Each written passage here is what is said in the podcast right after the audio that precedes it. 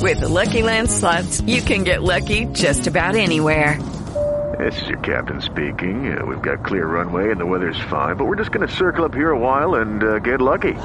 No, no, nothing like that. It's just these cash prizes add up quick. So I suggest you sit back, keep your tray table upright, and start getting lucky. Play for free at LuckyLandSlots.com. Are you feeling lucky? No purchase necessary. Void where prohibited by law. 18 plus terms and conditions apply. See website for details. Fox 2-2, stand by. Stand by. And 3, 2, 1, execute. Project You Podcast, episodio 5. Essere uno dei pochi. Ci sono le pecore. Le pecore sono tranquille, vogliono mangiare l'erba, bere un po' d'acqua e stare con le altre pecore. È una bella vita quella delle pecore. Poi c'è il lupo. Il lupo è un predatore e farà qualsiasi cosa per trovare la pecora più debole perché è un codardo. La ucciderà perché è questo quello che fa. E poi c'è il cane da pastore. È un protettore per natura e non sa perché, ma vuole proteggere le pecore. C'è qualcosa dentro di lui, è qualcosa che non può nascondere, non riesce a starci lontano, è il suo istinto. Il cane da pastore è tipo vai al diavolo lupo, eh, c'è una cosa per cui sono stato creato, ho i canini proprio come te, ho l'istinto del predatore proprio come te, ho l'abilità e la muscolatura per cacciare come te, ma la cosa che ci separa è che io amo le pecore e farò qualsiasi cosa in mio potere, anche se significa morire, per proteggerle e lo farò. Queste sono le parole della presentazione della società uh, Sheepdog Response di Tim Kennedy. E questa Sheepdog Response introduce l'argomento di oggi, cioè essere uno dei pochi. La cosa più semplice oggi è uniformarsi, fare quello che fanno tutti, essere come tutti gli altri o come questi altri ti vogliono. In fondo è semplice, mangi un po' d'erba, bevi un po' d'acqua, pascoli con le altre pecore, eppure qualcosa ti si muove dentro, la tua vera natura. Ci sta, ci sta anche che la tua vera natura sia quella di essere una pecora. Se è la tua vera natura, se sei felice ad essere una pecora, ma profondamente felice, felice esattamente perché sei una pecora. Se è così, d'accordo. Ma se non lo sei? E, e se neanche sai perché non sei felice? Ecco che cosa il coaching e il counseling possono fare per te. Renderti consapevole di non essere una pecora. La prima delle life skills è la consapevolezza di sé. Le life skills sono una serie di capacità che l'OMS è andata a individuare come basi del benessere. Essere bene, questo che si intende. Ma che cos'è questa, questa consapevolezza di sé? Fondamentalmente non è niente più che conoscere te stesso. Se conosci il nemico e conosci te stesso, nemmeno in cento battaglie ti troverai in pericolo. Questo è quello che dice Sun Tzu nell'arte della guerra. La consapevolezza alla fine è sapere cosa provi, come lo provi, quando lo provi ed è davvero alla base del benessere. E ricordo uno dei podcast di Joko Willing in cui uh, lui racconta di un aneddoto di quando faceva, um, di, quando, di, quando, si occupava dell'addestramento degli altri SEAL e um, chiedeva qual era la cosa più importante sul campo di battaglia e ognuno diceva la sua, le armi, la competenza, eccetera. Ma la risposta alla fine è sapere dove sei. Se non sai neanche dove sei, come puoi muoverti? Come puoi andare da qualche parte se neanche sai qual è il punto di partenza. Il nostro punto di partenza, il tuo punto di partenza eh, da una prospettiva di coaching può essere quello di tenerti un diario. È un primo mm, piccolo passo che puoi fare anche da solo se non ti senti ancora di scegliere di essere accompagnato da un professionista. Quindi inizia a tenerti questo diario, per diario intendo un, una nota vocale sul telefono, un taccuino o un diario vero e proprio, quello che vuoi. L'importante è che questo diario diventi una traccia di come ti comporti ogni giorno. Quando succede qualcosa, qualsiasi cosa, diciamo anche qualcosa di bello, qualcosa di brutto, io intendo magari qual- veramente qualsiasi cosa che attira la tua attenzione, semplicemente te lo scrivi. Ti scrivi il luogo, ti scrivi l'ora, ti scrivi la situazione, ti scrivi le emozioni che provi, sforzati di riconoscere le emozioni che provi, perché a volte sbrigativamente si dice no, ma non provo niente, o provo qualcosa che non è un'emozione. Eh, sforzati di capire se provi paura, rabbia, tristezza, disgusto, gioia, queste sono le emozioni primarie. Poi magari può, può essere che c'è eh, qualche sottoemozione, può essere che magari scrivi noia, fastidio, ma se davvero hai il tempo cerca di capire qual è l'emozione eh, primaria. Poi scrivi anche le tue reazioni a quello che è successo. Se riesci a farlo nel momento in cui si cede è sicuramente più efficace. Nel momento in cui lasci passare del tempo può essere che c'è una rielaborazione eh, ma poco importa se ad oggi non sei nemmeno consapevole di che cosa ti succede, anche scriverlo alla sera può funzionare. Nel medio-lungo periodo questa diventa una mappa entro cui ti puoi muovere, da lì puoi partire a correggere quello che, che alla fine non sta funzionando, eh, qualcosa che stai facendo eh, e che ti porta sempre alle stesse conseguenze, quelle conseguenze che poi ti vanno a soffrire. D'altra parte puoi anche individuare quello che fai abbastanza bene da portarti un successo, da, potar, da portarti eh, benessere, da portarti un risultato positivo. Questo è eh, il primo passo verso la comprensione di sé. Da qui puoi partire poi davvero a correggere eh, quello che fa soffrire te e quello che fa soffrire gli altri. Perché alla fine essere uno dei pochi eh, significa smettere di autoinfliggerti sofferenza e di scagliare questa sofferenza sugli altri. Ecco la differenza tra il lupo e il cane da pastore. Il lupo di questa società è, è quella persona che, che riversa le proprie frustrazioni sugli altri. Siccome sta male, fa star male anche gli altri. Ma tu sei uno dei pochi, no? Non sei uno dei tanti. Hai le stesse caratteristiche di un lupo, la sofferenza la provi anche tu, no? Ma Quei canini non li usi per azzannare un altro, non li usi per azzannare qualcuno che è esattamente come te, li usi come strumento per migliorarti e per essere utile a chi ti sta intorno. Iniziando a stare bene, iniziando a vivere tu nel benessere, riesci a portare questo benessere a chiunque ti sta attorno. E se magari non riesci ancora a trasferire qualcosa agli altri, almeno smetti di trasferire le tue frustrazioni, almeno smetti di trasferire il tuo dolore. Nella folla che oggi riprende un'ingiustizia con il telefono, perché questo è quello che succede, tu cerca di essere la persona che interviene o che dice qualcosa. Non è facile, assolutamente. Questo richiede anche magari una certa preparazione se, se si parla di quella che può essere una violenza fisica. Esiste anche eh, la possibilità di prepararsi in questo, poi che siano dei corsi di autodifesa, vuoi che siano dei corsi di arti marziali, vuoi che sia uh, il Jeet Kune Do, vuoi che sia il BJJ, il Brazilian Jiu Jitsu, qualsiasi cosa. Eh, basta anche solo poco per saper intervenire. A volte non c'è neanche bisogno di arrivare alle mani, a volte basta solo intervenire per fermare quello che sta succedendo.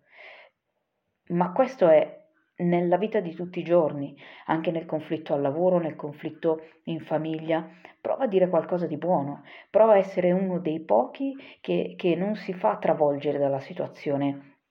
E come fare? Beh, gestire le emozioni. Anche gestire le emozioni è una delle capacità mh, mm, elencate nelle life skill. Um, il diario che stai tenendo te le mostra queste emozioni, giusto? Quindi quando poi impari a sentirle che salgono, che si presentano, fai un respiro, un respiro tra lo stimolo e la risposta. Leggi la situazione, guarda che cosa sta succedendo e immagina di immedesimarti in ognuna delle parti del conflitto. Prova a immaginare di essere nella loro posizione, prova a immaginare le loro emozioni, i loro pensieri, valuta quelle che sono le conseguenze mh, mm, di quello um, che sta succedendo, di quello che potresti fare. Valuta come un tuo intervento può o migliorare o peggiorare eh, la situazione e poi agisci nel modo più corretto possibile. Prova a essere uno dei pochi che spegne il fuoco anziché soffiarci sopra. Sembra una piccolezza, ma non lo è, perché tutti questi gesti, uno dopo l'altro, nel lungo periodo fanno la differenza. Mi viene in mente, hai mai provato a fare del volontariato? Dedicare del tempo agli altri senza niente in cambio. È una delle situazioni che alla fine danno di più, secondo me, e non lo danno in senso materiale. Non è solo un'opinione. Um, io ho fatto volontariato per 11 anni come antincendio boschivo e protezione civile. E ricordo ancora di una missione per la prima messa del Papa Ratzinger e mm, il mio turno era tipo un turno di notte, noi eravamo in appoggio semplicemente per verificare ehm, che le persone prendessero la direzione giusta ehm, e offrire sostegno o indicazioni qualora ce ne fosse stato bisogno. Il mio turno andava tipo dalle 3 del mattino, non ricordo, dalle 3 o le 4 del mattino fino alle 8 alle 9, qualcosa del genere. E, ehm, inizialmente mi chiedevo a, a quale pro a quell'ora. In realtà già alle prime luci dell'alba le persone cominciavano a incamminarsi verso Piazza San Pietro e mm, ricordo che a un certo punto noi avevamo dell'acqua da distribuire, era un compito anche molto semplice, ehm, ma ricordo questa suora forse eh, che mi si era avvicinata eh, dandomi una caramella eh, e ringraziandomi per quello che stavo facendo. A me sembrava di non fare un granché, evidentemente non era così. Probabilmente per lei o chissà per quanti altri, ognuno di noi svolgeva un ruolo importante. Questo me lo sono portato a casa, o ogni volta che siamo intervenuti per spegnere un incendio nel bosco. È stato gratificante, esattamente per quello che era. Il bosco non mi ha mai detto grazie, ma dedicare del tempo alla natura, dedicare del tempo alle altre persone è sicuramente stato eh, il miglior tempo investito. Quindi prova, prova il volontariato. Potrebbe cambiarti, potrebbe aiutarti ad evolvere. Essere uno dei pochi significa anche correre verso quando tutti scappano e questo puoi imparare a farlo. Eh, oltre ad averlo come una spinta naturale, puoi imparare a farlo, quello che magari accennavo prima, ehm, la capacità di imparare ad utilizzare la violenza fisica ehm, nelle arti marziali o quant'altro con uno scopo positivo e non tanto per menare le mani. Un'altra cosa che puoi allenare e che ti rende sicuramente uno dei pochi è allenare la gratitudine, soprattutto in un mondo come questo. Prova a essere uno dei pochi che ringrazia per quello che ha, anziché scalpitare per ottenere qualcosa che non ha e poi volerne ancora di più. Su YouTube c'è un esercizio che trovo molto utile. Si chiama La tecnica delle parole evocatrici.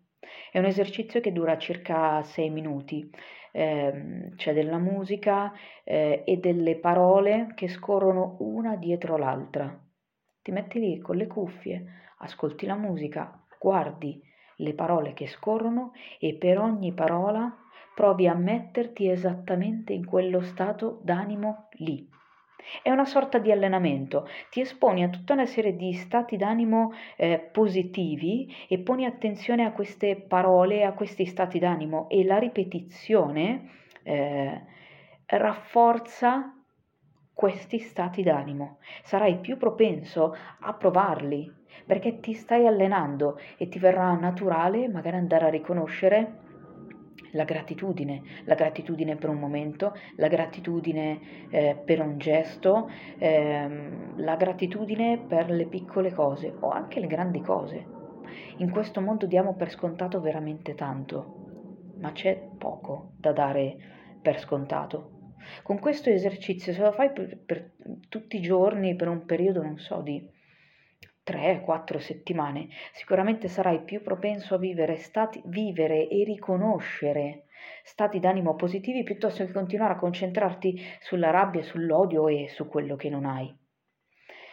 Essere uno dei pochi significa anche andare oltre appunto a questa rabbia, andare oltre la paura che provi, il che non significa non provarla, significa semplicemente riconoscerla e andare oltre significa essere la migliore versione di te possibile, oltre ai giudizi tuoi, ai giudizi degli altri, oltre eh, alle loro aspettative, oltre alla tua paura di deludere quelle aspettative.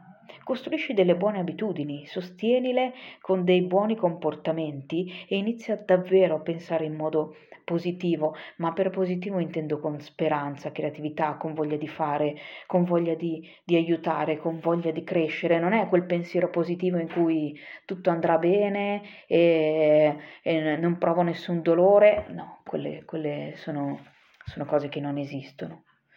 Um, essere uno dei pochi significa anche avere una buona routine che ti permette di prenderti cura di te e quindi di prenderti cura degli altri. Essere uno dei pochi vuol dire ridimensionare l'ego che spinge forte, ne abbiamo già parlato.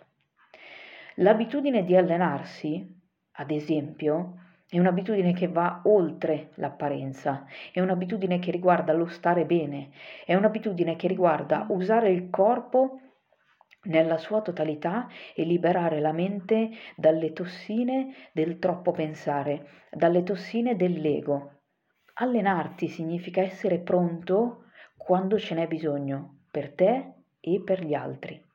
Un altro allenamento e un altro pilastro di quella che può essere una buona routine è la meditazione. La meditazione è proprio una di quelle cose, ah no, io non riesco, ma non so cosa devo pensare, e poi tanto non ho tempo di farlo, e, e tutta una serie di scuse. Io ho iniziato a meditare durante il lockdown, durante proprio quel periodo in cui era tutto chiuso e potevamo solamente stare a casa, quindi avevo davvero molto tempo ed ero incuriosita da questa storia della meditazione. Chissà cos'è la meditazione. Oggi per fortuna le app ci spiegano davvero qualsiasi cosa. Così ricordo di aver scaricato un'app che si chiama Serenity eh, I primi 12 passi, ehm, 10-12 passi se non ricordo male, eh, sono gratuiti e sono proprio un, una, un'introduzione alla meditazione. Dopodiché per chi vuole continuare a approfondire o sviluppare altre tecniche può ehm, come dire, utilizzare la parte a pagamento dell'app. Io sinceramente non ne ho avuto bisogno perché l'introduzione è molto buona. Eh, quindi ho iniziato piano piano in queste giornate che sembravano vuote a meditare.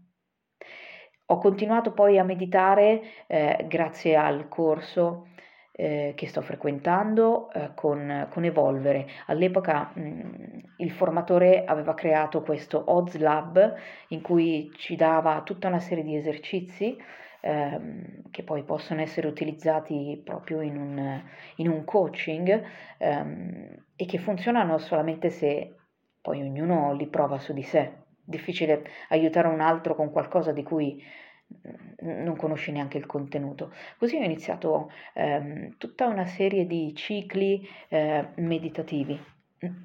per un lungo periodo sono andata avanti a farlo e ne ho tratto davvero molti benefici una maggiore focalizzazione, una maggiore uh, gestione emotiva, ehm, una maggiore capacità di spostare l'attenzione eh, dove ho bisogno di spostare l'attenzione e fondamentalmente non mi richiedeva chissà quale impegno, erano davvero pochi minuti al giorno. Poi per tutta una serie di questioni, questo ciclo di laboratori poi è finito eh, e per tutta una serie di motivi ho accantonato un pochino la meditazione. Ora l'ho ripresa, l'ho ripresa e eh, mi limito a focalizzarmi sul respiro. Non è più una meditazione guidata, quindi non mi metto più le cuffiette e non ascolto qualcuno che mi parla, ma semplicemente ascolto me stessa. Quindi mi siedo 6, 7, 8 minuti al giorno, a volte quando poi suona il timer lo lascio andare, quindi resto lì anche un pochino di più. Minuti di silenzio, osservazione, concentrazione sul corpo, concentrazione sul respiro, concentrazione sui, re, sui pensieri che vanno e vengono, senza trattenerli. All'inizio è difficilissimo, è veramente difficile, ma alla lunga mh, si impara, come tutte le altre cose di cui ho parlato, si impara. Tra l'altro, eh, anche qui YouTube corre eh, in nostro aiuto. Eh, ad esempio pot- potete andare a cercare eh, il video di centratura base eh, sul canale di Evolvere Crescita Personale. È un esercizio di 6 o 7 minuti se non ricordo male. Eh, è un esercizio guidato, c'è la musica, c'è la voce eh, e io lo trovo molto molto molto efficace. Inizi con questo esercizio a prendere confidenza con il respiro, a prendere confidenza con uh, le sensazioni del tuo corpo e impari piano piano a centrarti. Quindi prova. Comprensibile, è difficile, ci saranno moltissime resistenze, ma prova ad essere uno dei pochi che medita davvero e non medita perché adesso va di moda. Eh, essere uno dei pochi significa anche essere una di quelle persone che agisce anziché reagire. Un altro mm, elemento di una buona abitudine per essere uno dei pochi è quello di controllare come mangi. Oggi il mondo, l'abbiamo detto, va veloce, va veloce anche il cibo. Siamo nell'epoca del fast food, siamo nell'epoca delle consegne a domicilio, siamo nell'epoca di Glovo, Just Eat, la pericena, lo spritz, le, caro- le calorie vuote e quant'altro. Dire no a tutte queste cose in realtà è da audaci. Non dico di vivere con un pasto al giorno eh, rappresentato da una ciotola di riso, ma neanche costantemente stare nell'eccesso, nel mangiare quando non si ha fame, ehm, nel mangiare zuccheri e eh, qualsiasi altro cibo che non ci dà nessun tipo di nutriente, che anziché eh, riempire il nostro serbatoio non fa altro che svuotarci di energie. Uno, essere uno dei pochi significa anche eh, dire di no davvero all'ennesimo dolce, all'ennesimo bicchiere, all'ennesimo, all'ennesimo eccesso, perché magari tutto, tutti questi sono semplicemente dei metodi eh, per andare a silenziare un dolore, un disagio, qualcosa che sta cercando di parlarti. La scelta migliore c'era un, c'era un uno slogan diversi anni fa che diceva il vero sballo è dire di no. Ci ho sempre riso sopra, ma in realtà a volte, a volte è proprio questo il punto. A volte è dire no all'ennesima ripetizione di un comportamento che alimenta la tua sofferenza. Eh, anche dormire è un po' tutto, tutto legato questo discorso. Anche dormire ehm, è una cosa da pochi.